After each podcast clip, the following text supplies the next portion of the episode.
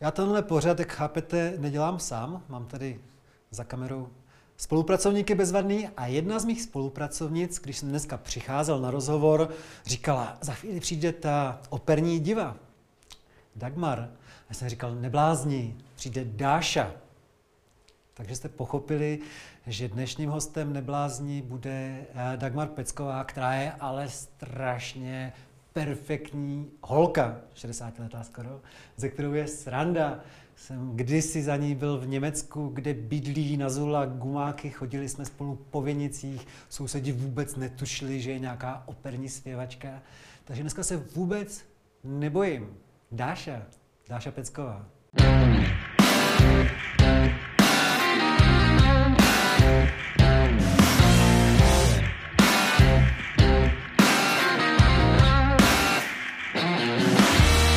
Neblázni. Dášo, vítám tě a děkuji, že jsi přijela z Německa. Velmi ráda.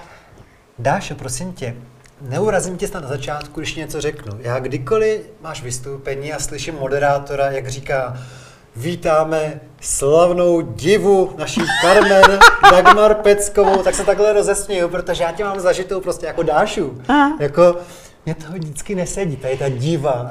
Mně taky ne a já se tomu taky strašně, taky se tomu dost směju a snažím se tomu eh, trošku tak jako eh, vy, vyhýbat a protože já přesně vím, co máš na mysli. Oni ty operní divy mají takový trošku, celý ten operní svět je takový manieristický, takový eh, tak trošku arrogantní, dovolím si říct i tak trošku falešný. Já si myslím, že nám bylo od Pána Boha něco dáno do krku, nějaký talent. A že jsme tady od toho na tom světě, abychom, abychom to dávali dál, abychom obohacovali ten kulturní svět a ne, abychom na to, co nám bylo sesláno, byli namyšlený. Takže proto mě to, mě operní diva jako oslovení strašně vadí.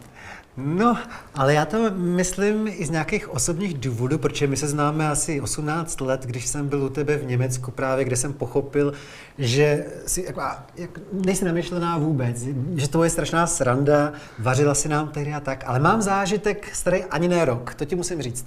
Byl jsem s tebou v Českém Krumlově a byl tam Mejdan. A byly třeba tři ráno, já jsem byl úplně nalitej, ty nevím, a já jsem ve tři ráno tě objímal a říkal jsem, ty jdeš zítra běhat ráno, po půl jdu, jdu s tebou o půl sedmí. To si nebyl tak... sám, oni chtěli všichni se mnou jít běhat. Hele, pak jsem se probudil asi v 11 hlavu jako střep a podíval jsem se na Facebook nebo na Instagram a tam jsem viděl tvoje ranní fotky. z běhu jako svítalo a ty si fakt běhala. Já jsem si říkal, to není možný. Ona fakt po tom Mejdanu vstala v 6 a šla si zaběhat. To bylo za trest. Za trest, že jsem eh, se zúčastnila tohletoho Mejdanu, protože já totiž uh, jsem celý život byla velmi um, akurátní. Já mám systém, prostě podle kterého se musí v, t, v rámci takhle velké kariéry vlastně jít a člověk si může málo kdy uh, tohle, to, to, co se stalo v tom Krumlově, taková ta bujará pitka do půl čtvrtý, teda pro mě do půl čtvrtý do rána, pro jiný určitě ještě daleko delší, tak já si tohle nemůžu vlastně dovolit. A já jsem si říkala, tak a za to, že si tohle provedla, tak prostě se opravdu, já jsem v podstatě ani nešla spát, já jsem se tak jako osprchovala oblíkla jsem si ten, ten dres a čekala mě vlastně můj pilot, protože já jsem tam přijela věrníkem, přiletěla do toho Krumlova, jsem měla tu čest to zkusit.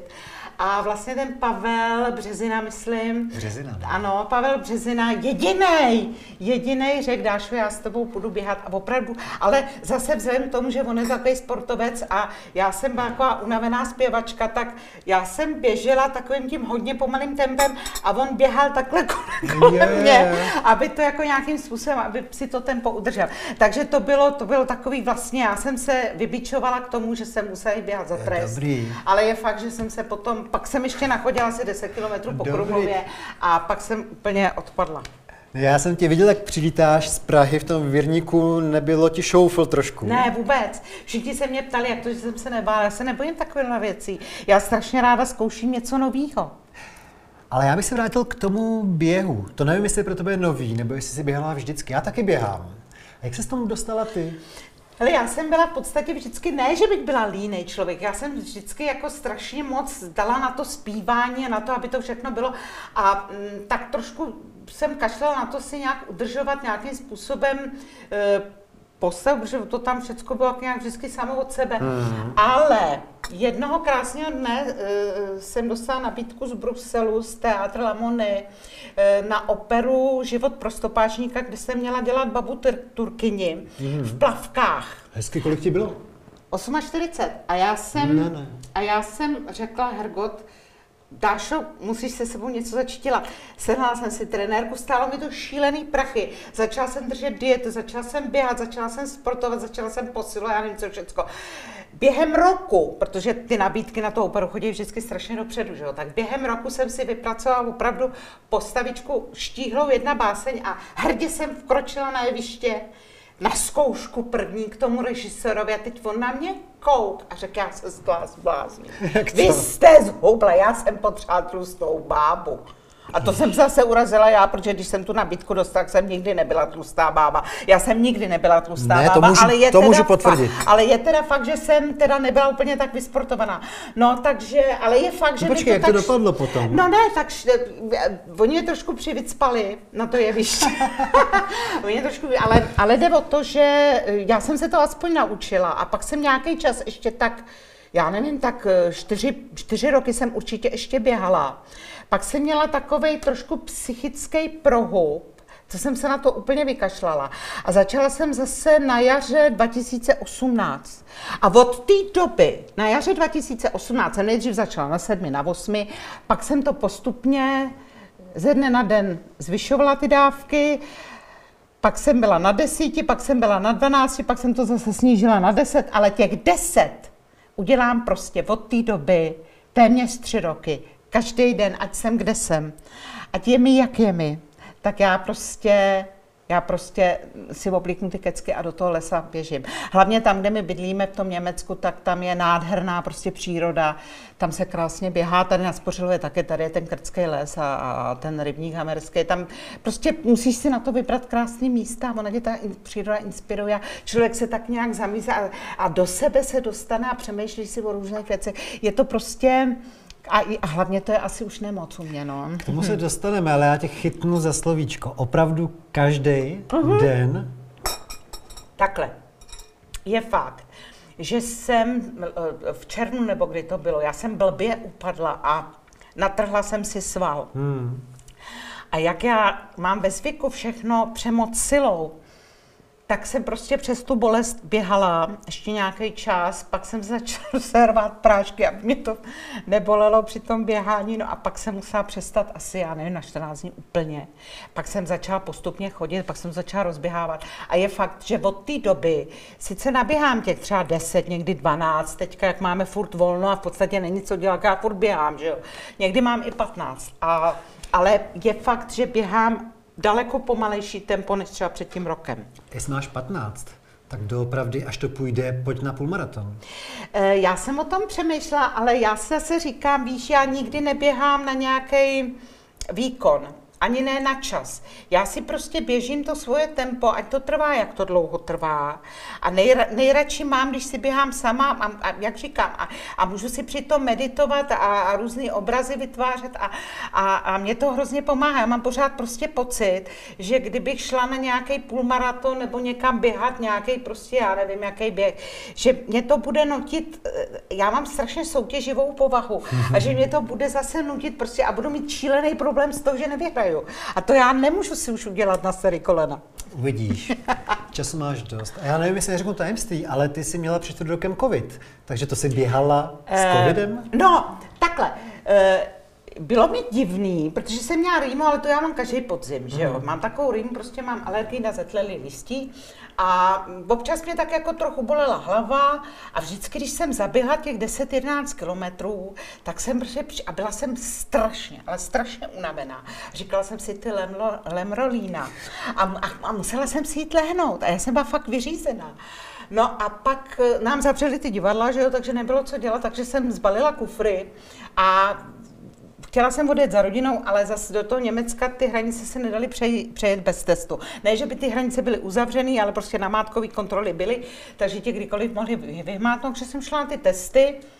No a odpoledne mi paní doktorka volá, říká, jak se, ty, ty kufry vybalte, paní Pecko, a nikam nepojedete.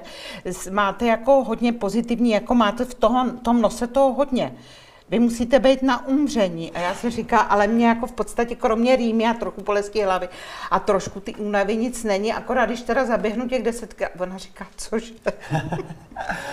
no takže jsem na chvilku zase musela prostě přestat, ale samozřejmě já jsem pak chodila tak jako nervózně furt po baráku a, a patra jsem a prostě furt a po zahradě jsem furt chodila, že jo, když už mě bylo něco líp. Člověk musel dodržet těch deset dní karanténu, no. Ale bylo to, bylo, to, bylo, to pro mě, bylo to pro mě úplně největší trest covidu, bylo pro mě to. Já vím, že jsem teďka hrozná vůči těm, co prostě tuhle nemoc prodělávají strašným způsobem a, a někteří i umírají, že to je hrozný, co ode mě teď řeknu, ale pro mě byl největší trest, že se nemohla jít běhat. To bylo, to já se omlouvám teda. To je fakt závislost v tím případě. No je, no. Takže když třeba fakt nemůžeš běhat, tak se cítíš fyzicky já špatně. Já úplně, No, jo, já, mám, já no, mám ty strašně výčitky svědomí. Jo, jo, já to znám. A ty si říkala, že jsi měla, že jsi propad eh, měla psychický a tehdy si neběhala. A já to měl naopak. Já právě ve chvíli, kdy začala nějaká ta krize středního věku asi a měl jsem propad, tak jsem začal běhat a tím jsem to jako vyřešil. No, ono tam v mém případě bylo asi k řešení daleko víc věcí, než jenom mm, propad zběhání. Jako takhle, já jsem na začátku ty krize samozřejmě taky furt běhala a to, ale pak, pak už to prostě nešlo, já, pak už mě nešlo nic, já už jsem pak vlastně nemohla ani vstát z ty, ty postele, jo, já jsem ten, tento vyhoření bylo bohužel, bohužel velmi silný u mě. Hmm. A teďka...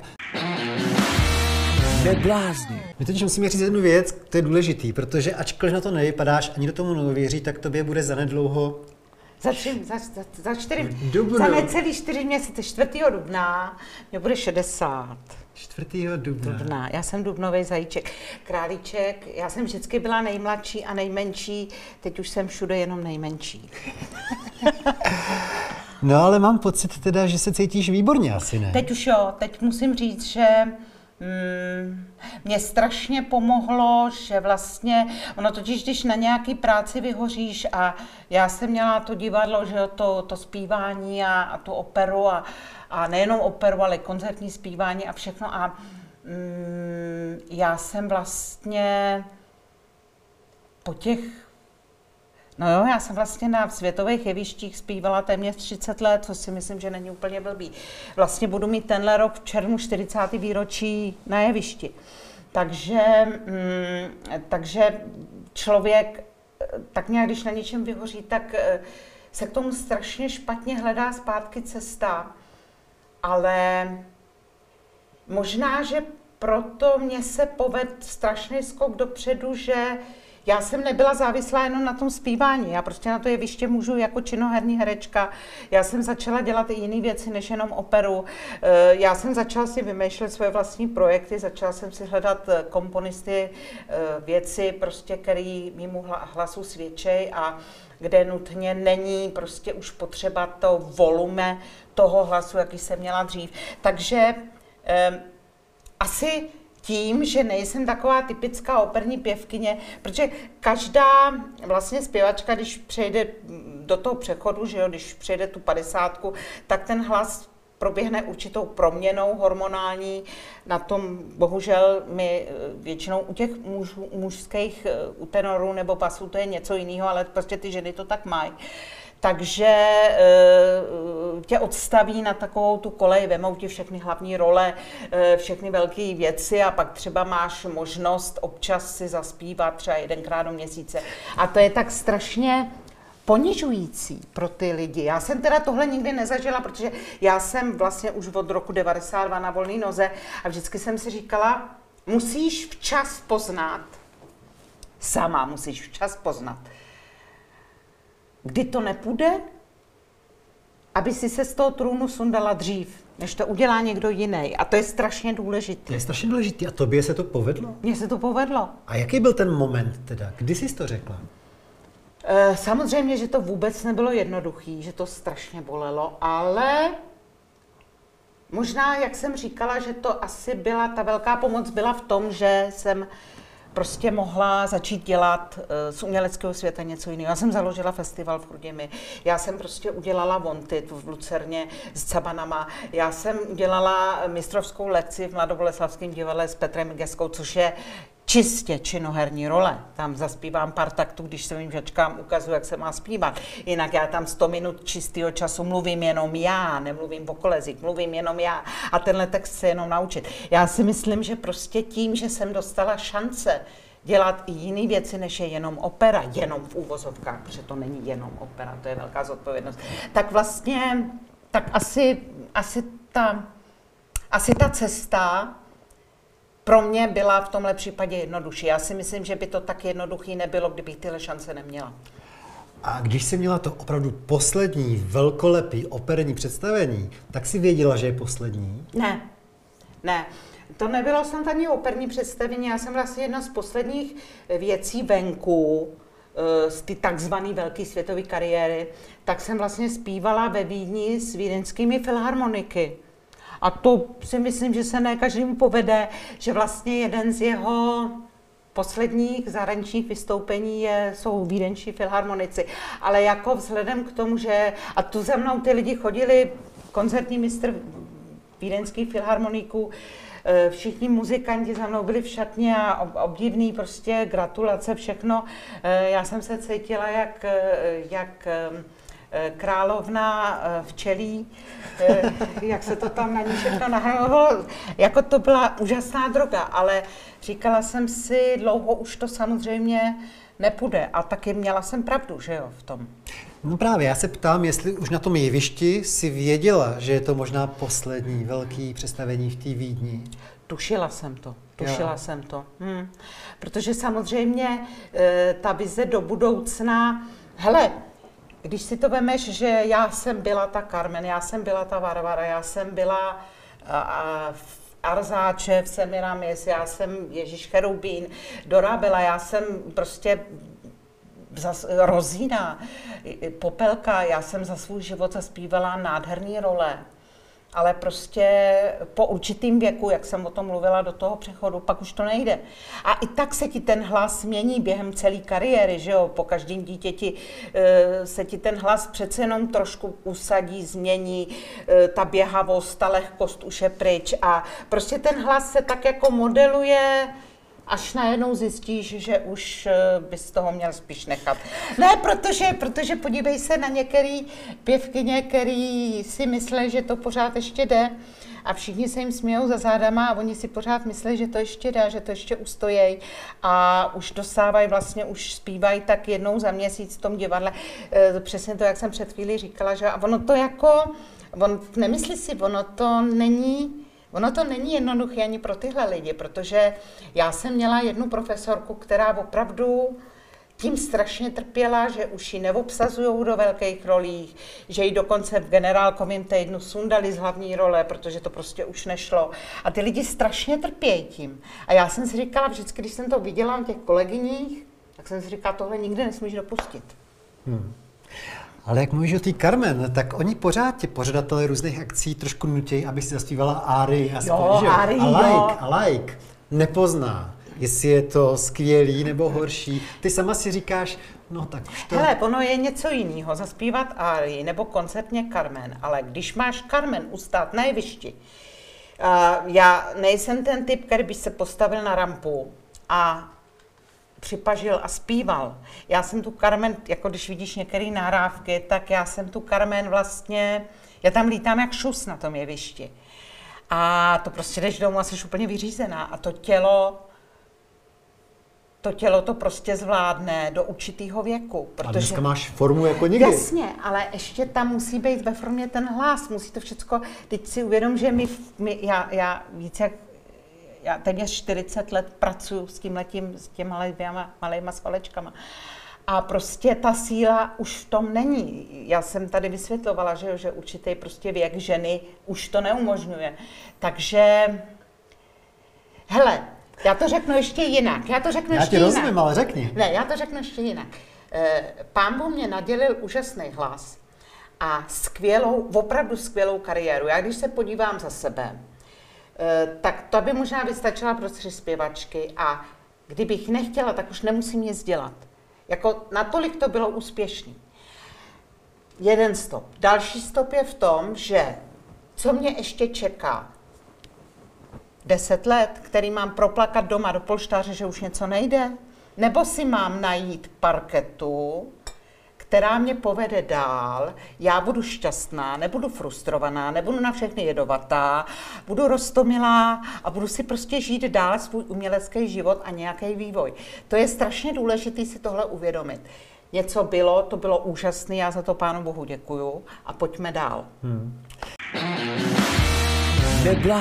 To se ti povedlo, no ale stejně Kdyby si měla nějakou 30-letou operní zpěvačku, který si vážíš, záleží ti na ní, co by si jí poradilo, poradila, aby nevyhořela? Já si myslím, že to nejde něco radit. Každý jsme jiný a každý máme každý máme určitou zásobu něčeho. Já bych to sama, a to jsem se znala dost dobře, a někomu, když radíš, tak ho ani moc neznáš. A já jsem se zná velmi dobře a já jsem si říkala, Dášo, ty máš tolik energie, že ti nemůže nikdy dojít.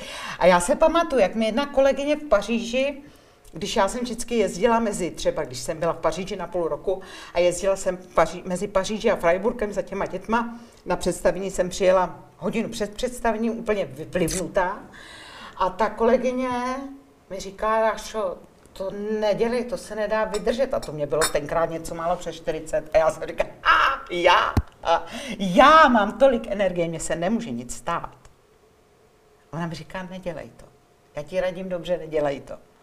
No a bum, a za pět, za šest let jsem tam byla, že jo.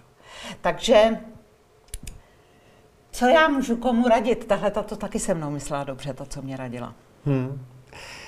No, ty tvoje děti, oni jsou uh, dospělí. Budou z nich, jsou z nich zpěváci? Ne, ne, ne, ne, chraň Bůh. Já si myslím, že je to natolik ta maminka a její život odradil od zpěvu a jakékoliv jiné muziky, že si myslím, že jsou rádi, že tohle dělat nemusí, protože jak Klaus, jak já, tak Klaus, taky biologický otec mého syna, jsme vlastně všichni muzikanti. Všichni jsme trávili svůj život na cestách, všichni jsme trávili život cvičením poctivým, teda na nástroje.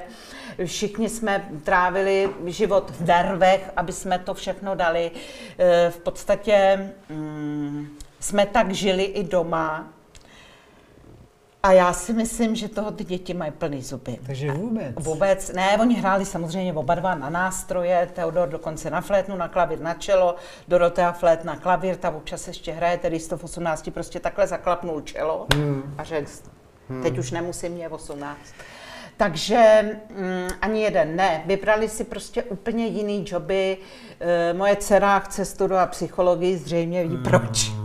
Když to Prožila jsi s maminkou svoje. Prožila si s maminkou svoje. Takže chce studovat psychologii. Bohužel se letos nedostala, kvůli covidu nebyly, nebyly přijímačky, takže e, se nedostala e, a takže je e, v rámci sociální, jak ono se to říká, FSJ, Freiwillige jako dobrovolná sociální činnost, takhle bych to pře- přeložila, mm-hmm. tak vlastně šla dobrovolně pracovat na uzavřené oddělení e, jednoho domu, domova důchodců pro Alzheimery. Dobrá. A opravdu teda to je, ta, co vypravuje, to kolikrát si říkám, to bys nedala tohleto. A to jsem, si myslím furt, že jsem hrdina. Ale ona je větší teda v těch 19. Hmm. Opravdu musím smeknout do hloubky, takže se připravuje na, na to svoje studium tímhletím, že vlastně ví, Víš, a to, to jsem si taky říkala, mm, v tom domu je důchodců, teda to není úplně, já nevím, se tomu říká senior, senioru, abych nikoho neurazila, um, to není úplně levný, uh, levný zařízení, tam stojí měsíc 4 až 5 tisíc euro a to je opravdu pro lidi, který, uh, pro sociální vrstvy, který něco znamenali.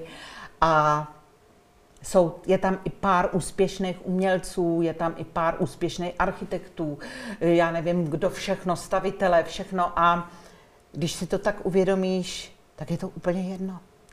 A já jsem si přesně na tomhle příkladě řekla, tak, Než se dostaneš do tohle toho stádia, není možné, aby si ten život prostě znepříjemňovala nějakýma věcma, že už je nikdo nechce. Rozumíš? Rozumíš mi, jak to myslím? Že to je strašně důležitý si včas uvědomit, uh, byla jsem tohle, chci tohle a může přijít i tamto, takže ten život, ten, ten, to, ta chvíle, co ti ještě zbývá, nepromarně.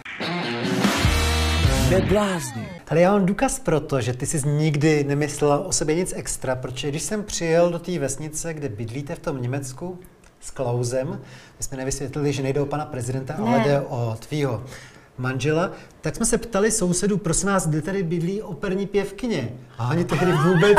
Ale to si tehdy... myslím, že do dneška ne. No, takže jsme pochopili, že se nechlubíš na ne, vesnici. Ne, ne, ne, ne. Ne, akorát jedno se pamatuju, jak jsem ještě, to byla Dorka, to byly děti malí, že jo, a já jsem šla v takových, jako docela, protože jsme byli někde v polích, někde v nějakém blátě, a já jsem prostě šla pak tou vesnici, taková ušmudlaná celá. A Potkali jsme nějakou starou paní a Dorka, jak prostě byla taková, ona se s každým nedala do řeči, to má do dneška teda jako malý dítě. A, a, a ona prostě, a ta paní říkala, no tam bydlí nějaká bláznivá zpěvačka. A ona se přede mnou takhle postavila. Ano, to je moje maminka. A teď ona mě viděla v tom šíleném kabátě a v těch zablácených holinkách. Takže co oni si o mě můžou myslet? Že jsem asi zřejmě, nějaká úplně ujetá. Jestli operní pěvkyně, nevím, protože jestli si vůbec vůbec dovedou tyhle lidi uvědomit, co to je. No, já si do svého pořadu sem zvu trochu blázny, tak proto seš, proto seš tady. proto ty. jsem tady. Hele, a dovedou česky trochu? Ježíš, to je strašná otázka. To Pardon, zase... tak to ne, ne, nemusíme toho nechávat. To mě zase odsoudí, odsoudí, eh, jak se tomu říká těm lidem těm tom modrém tričku, slušní Češi mě odsoudí, protože eh, tedy Teodor umí, protože má tatínka Čecha, a tak umí tak česky, no, tak mluví ostravsky. Mluví se ostravským přízvukem, což je strašně rosto, rostomilý. A Dorka, mm, ta začala česky mluvit a já jsem potom odjela asi na půl roku do Ameriky. No a ona teda zapomněla česky, pak nemluvila dalšího půl roku skoro vůbec. No a pak se chytla znovu německé a to už jsem mi nechtěla jako nějak, nějak ničit a nějak plíst, tak už jsem to nechala tak. Hmm.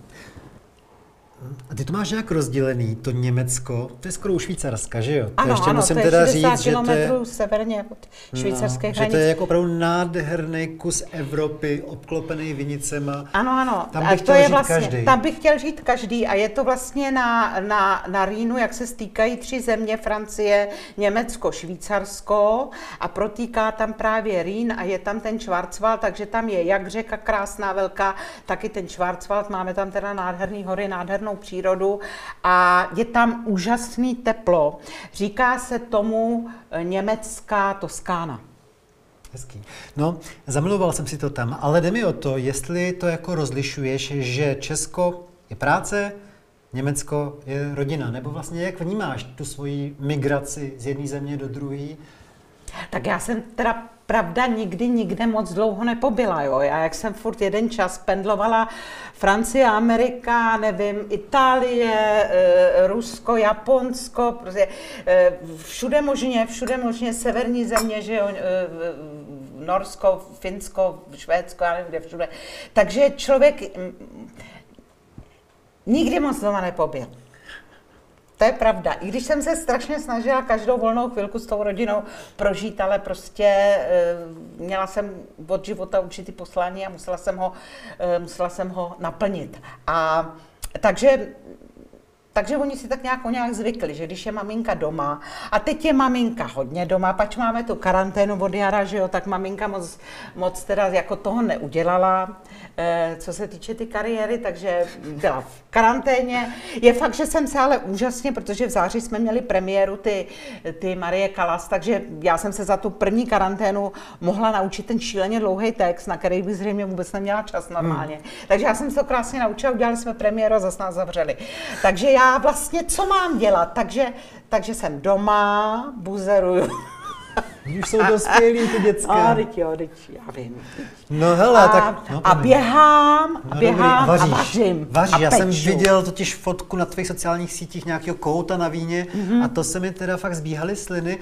Na to, že si velkou část života strávila po hotelech a jedla si v restauracích, tak, Mhm, tak se si nakonec zvykla. naučila docela. Ale já jsem si hlavně zvykla na dobré jídlo, na mezinárodní jídlo. Já miluju internacionální kuchyni, jo. Já miluju africký jídla, já miluju francouzský jídla, já miluju italský jídla, co jsou vlastně všecko kolébky nejlepších kuchyní.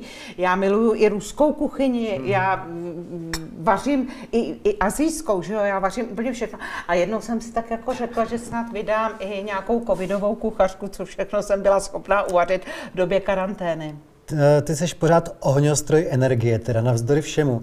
No ale zmínila si, že přece jenom mývala si období psychické křehkosti, tak proto se musím zeptat na to, co s tebou dělají ty týdny. Oni se vlečou, ty nečekaný týdny, kdy se nedá dělat tvoje práce. Jestli to trošku rozhazuje už. Uh, nerozhazuje. Gratuluju. Nerozhazuje, protože uh, furt si říkám, že je lepší si odpočinout, než být přetažená, protože ty doby, ty přetaženosti jsem si taky užila. Ale člověk si musí takhle, člověk si musí najít uh, systém, aby ho to nepřeválcovalo. Čili, že já mám systém, že, že teda jdu běhat, že jdu se psem, že se o všechny postarám, že jdu na nákup, že z toho pak něco dobrýho uvařím, upeču, no a pak si pouštím nějakou krásnou muziku, nebo, nebo čtu hodně, dělám plány do budoucna, Dobrý. děláme různý takový eh, předeme prostě s různými eh, režiséry a s různými autory, prostě různé věci, které se píšou, které se připravují. Takhle, já myslím, že jsi přadlena čerstvě. Nejseš přadlena. Nejsem předlená, já jsem kdysi pletla, to už taky nedělám, eh, pátý přes devátý, ale hlavně, hlavně svetry. Ne, ale takže takhle, člověk si musí najít cíle, pak to jde a hlavně eh, musím teda říct, že německý stát No, se prostě o ty umělce umí takže postarat. prachy nedocházejí. Ne, tak zaprvé jako manžel eh, to docela slušný chyt, protože on jak je tam v tom orchestru, tak eh, Lidi to nevědí, já to řeknu, tak to teda bylo dřív, byl ve Stuttgartu byl tam hlavní je tam, je tam, on je tam pořád, akorát... eh, Už není hlavní. Už není první pozounista, je na druhém pozounu a chystá se ve svých 57 letech do důchodu, já to v životě nepochopím, prostě já bych do důchodu jít nemohla, ale prostě tam to tak mají zařízený, že on může si zažádat dřív, protože ona byla nějaká fůze orchestru a tam mají teďka asi šest pozounistů, takže ale on na tom bude prostě i nadále platově tak strašně dobře, že si tohle může dovolit. No. Tak vzhledem k tomu, že já jsem prostě na volný noze a samozřejmě tu jistotu, jako má on, nemám. To je pravda. Ale zase je fakt, že eh, z jeho gáže se dá ta rodina uživit, i kdybych já od toho státu nic nedostala. Ale vzhledem to, k tomu, že já vlastně český, eh, německému státu platím, já nevím, jak dlouho už ty daně a dost vysoký, tak musím říct teda, že se na mě nevykašlali a myslím si, že se na žádný umělce tam nevykašlali. A hlavně o nich nemluví tak strašně z patra, hlavně je nenutí, aby šli k soustruhu a hlavně jim prostě e, neříkají, že jsou nedůležitý. A, že, a vůbec ne, nerozporujou to, že je kultura zbytečná, nebo prostě, rozumíš? Tak To je je, to- to je strašný, to je strašný tohleto. Je to mnohem bohatší stát. No a ty jsi jmenovala ty činnosti, abys měla řád, ale neřekla si zpívání. To znamená třeba dneska konkrétně, teďka máme 6 hodin večer, dneska konkrétně si zpívala? Ne, dneska konkrétně jsem, já jsem v Praze na tři dny a konkrétně jsem toho měla strašně moc na zařizování. Takže vůbec? dneska jsem třeba vůbec nespívala, ale jako já to už teďka tak moc eh, přes, eh, přes koleno, jak se tomu říká, nehrotím, nelámu, Hmm. nelámu, protože spíš, spíš takhle, já nesmím zapomenout ty texty herecký, činoherní. Jo? A já jako vzhledem k tomu, že už toho moc nenaspívám, tak se ani tak jako o to moc nesnažím. Tak ten hlas nechávám odpočívat a až to bude potřeba, tak ho zase vzbudím. Ty jsi říkala, že pak doma si poslechneš nějakou pěknou muziku a já předpokládám, že myslíš nějakou klasickou muziku, ale vím o tobě, protože jsou naši společní kamarádi, že máš blízko i ke klubovým kapelám, docela divokým. Ty jsi velká kamarádka kapely Vasilův Rubáš, no, no. což je jako dvojčlený punk. A já jsem si všiml, že jak budeš v Dubnu slavit ty šedesátiny, tak pokud nám to umožní pandemie, takže budeš mít jedno společné vystoupení s klukama z Vasilova Rubáše, tak tam jedu. Drž mi nějaký lístek. No, tě. ráda. E, je, je to o tom, že celý duben vlastně v rámci toho svého festivalu v Chrudimi Zlatá pecka jsme se domluvili s pořadatelama, že bychom udělali takový týden Zlatý pecky peckový a že by se tam oslavili v Chrudimi náležitě ty moje narozeniny, takže jsme i když kluci z Vasilu Frubáš tam vlastně měli vystupovat na podzim, na tom regulérním festivalu, který samozřejmě se musel z důvodu pandemie zrušit, tak jsme je přeložili na 9. dubna do Chrudimi. A při té příležitosti jsme to teda udělali jako v rámci, jako jeden z koncertů uh, oslav mých 60. jeden z koncertů. Já tam budu mít ještě jeden, ten hlavní, to je 23. dubna, tam budu mít s Honzou Kučerou, s Epo kvartetem a orchestrem, tam budu mít vlastně celý večer Kurta Vajla divadle. No hezký, ale nezlob se na mě, mě ještě pořád zajímá Vasilův Rubáš, ty budeš s něma, s těma klukama zpívat? Eh, jednu, dvě písničky. My yeah. jsme si řekli, že já se naučím jednu písničku z jejich repertoáru a to ale vůbec není jednoduchý, protože oni mají takový styl písniček, že člověk si to je takové jako, že to ono to nemá žádnou formu. A já, když vlastně si chci něco zapamatovat, tak vlastně už zase nevím, jak to bylo, protože tam se to neustále mění. A já, jim říkám, to mi ale nemůžete udělat tohle, to, to mě musíte něco prostě, něco mě musíte napsat, aby to, abych, abych si to já ve svým prostě, ve svý hlavě, ve svém mozku, teď já jsem zvyklá na ty klasické formy a já se prostě, tímhle bych se vůbec nechytla, že jo. No to je něco mezi... A oni se ale zase na oplátku naučí něco z mého repertoáru, ale to nebudu prozrazovat, to prostě přijeďte. No, tak oni jsou něco mezi reggae, punkem a... No to mi vysvětluj. ale mi se to hrozně líbí, jak jsi mladá, jak prostě si dokázala fakt z té opery přejít mezi pankáče nakonec. Ale já si myslím, že ono to je tak trošku jako o lidech. Já si myslím, že to je strašně důležitý. Hele, teď já jsem zpívala i se Spiritual Quintetem, i s Pavlicou, že jo? Tu desku mám, to je výborná. No a jako já si všechno myslím, že to je všechno o lidech. Buď si s těma lidma sedneš, prostě myslím teďka, jak se tomu říká, fyzicky nejenom, ale i psychicky a vůbec umělecky, že si s nima rozumíš jako s lidma. A pak to všechno začne fungovat, ale když, si, když se s nima nepotkáš, tak můžete, a, a furt to bude vypadat blbě, rozumíš mi? A to je jako stejný jako s tím Vasilem, Vasilovým Rubášem. Prostě ty kluci jsou fajn. A dala jsi z jointa někdy s nima? Takže dáme a pánové, Dagmar Pecková, Dášo, děkuji ti moc krát za návštěvu, ať se ti daří, rád děkuju. jsem tě viděl. Já taky, já Ty jsi pro mě velkou nadějí do budoucna, takhle bych chtěl umět stárnout. Děkuji, děkuji.